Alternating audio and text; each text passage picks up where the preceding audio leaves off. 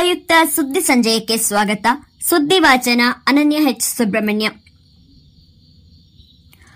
Ukraine ಯುದ್ಧದ ಕಾರಣದಿಂದ ಭಾರತಕ್ಕೆ ಪೂರೈಸುವ ಕಚ್ಚಾ ತೈಲದ ಮೇಲಿನ ರಿಯಾಯಿತಿಯನ್ನು ರಷ್ಯಾ ನಾಲ್ಕು ಡಾಲರ್ನಷ್ಟು ತಗ್ಗಿಸಿದೆ. ಮತ್ತೊಂದೆಡೆ ರಷ್ಯಾ ಸ್ಥಾಪಿಸಿದ ತೈಲ ಸಾರಿಗೆ ಕಂಪನಿಗಳ ಶುಲ್ಕಗಳು ಇನ್ನೂ ಹೆಚ್ಚಿವೆ.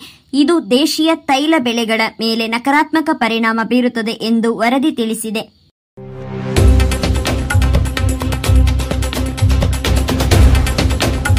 ತುಳುನಾಡಿನ ದೈವರಾಧನೆ, ನಿಂದನೆ ಮತ್ತು ಮಹಿಳೆಯರ ಬಗ್ಗೆ ಅಶ್ಲೀಲ ಚಿತ್ರಗಳನ್ನು ಪೋಸ್ಟ್ ಮಾಡಿದ್ದ ವ್ಯಕ್ತಿಯೊಬ್ಬನನ್ನು ಪೊಲೀಸರು ಶನಿವಾರ ಬಂಧನಕ್ಕೊಳಪಡಿಸಿದ್ದಾರೆ.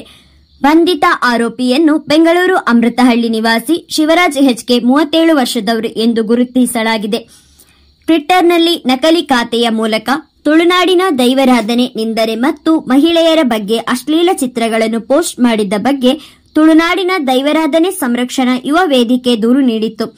ಈ ಸಂಬಂಧ ಸನ್ ಕ್ರೈಮ್ ಪೊಲೀಸ್ ಠಾಣೆಯಲ್ಲಿ ದೂರು ದಾಖಲಾಗಿತ್ತು. ಇದರಂತೆ ಪೊಲೀಸರು ಆರೋಪಿಯನ್ನು ಬಂಧನಕ್ಕೊಳಪಡಿಸಿದ್ದಾರೆ.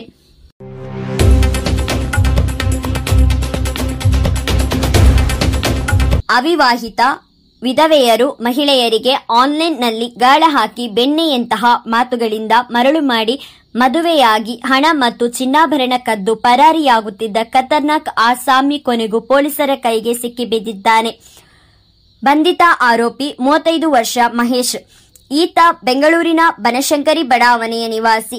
ಮೈಸೂರಿನ ಕುವೆಂಪು ನಗರ ಪೊಲೀಸರು ಮಿಂಚಿನ ಕಾರ್ಯಾಚರಣೆ ನಡೆಸಿ ಮಹಾವಂಚಕನನ್ನು ಕಾನೂನಿನ ಬಲೆಗೆ ಬೀಳಿಸಿದ್ದಾರೆ.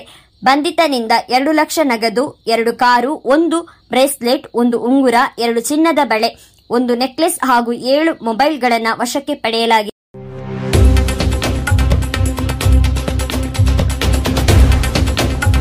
ಮುಖ್ಯಮಂತ್ರಿ ಸಿದ್ದರಾಮಯ್ಯ ಅವರು ಬಜೆಟ್ ಮಂಡಿಸುತ್ತಿದ್ದ ಸಂದರ್ಭದಲ್ಲಿ ವಿಧಾನಸೌಧದಲ್ಲಿ ಶಾಸಕರ ಆಸನದಲ್ಲಿ ಕುಳಿತ ಕಾರಣಕ್ಕಾಗಿ ಪೊಲೀಸರ ವಶದಲ್ಲಿರುವ ತಿಪ್ಪೇರುದ್ರಪ್ಪ, ಎಪ್ಪತ್ತಾರು ವರ್ಷ ಚಿತ್ರದುರ್ಗ ನ್ಯಾಯಾಲಯದಲ್ಲಿ ವಕೀಲರಾಗಿದ್ದರು.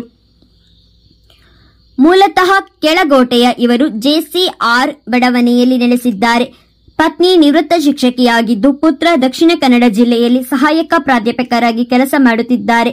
ನ್ಯಾಯಾಲಯದಲ್ಲಿ ಶೀಘ್ರಲಿಪಿಕಾರರಾಗಿ ಕೆಲಸ ಮಾಡುತ್ತಿದ್ದ ತಿಪ್ಪೇರುದ್ರಪ್ಪ ಎರಡು ದಶಕಗಳ ಹಿಂದೆಯೇ ಸ್ವಯಂ ನಿವೃತ್ತಿ ಪಡೆದಿದ್ದರು. ಕಾನೂನು ಪದವಿ ಪಡೆದು ವಕೀಲರಾಗಿದ್ದರು. ವಯಸ್ಸಿನ ಕಾರಣಕ್ಕೆ ಇತ್ತೀಚೆಗೆ ಅವರ ಬಳಿ ಹೆಚ್ಚು ಪ್ರಕರಣಗಳು ಬರುತ್ತಿರಲಿಲ್ಲ.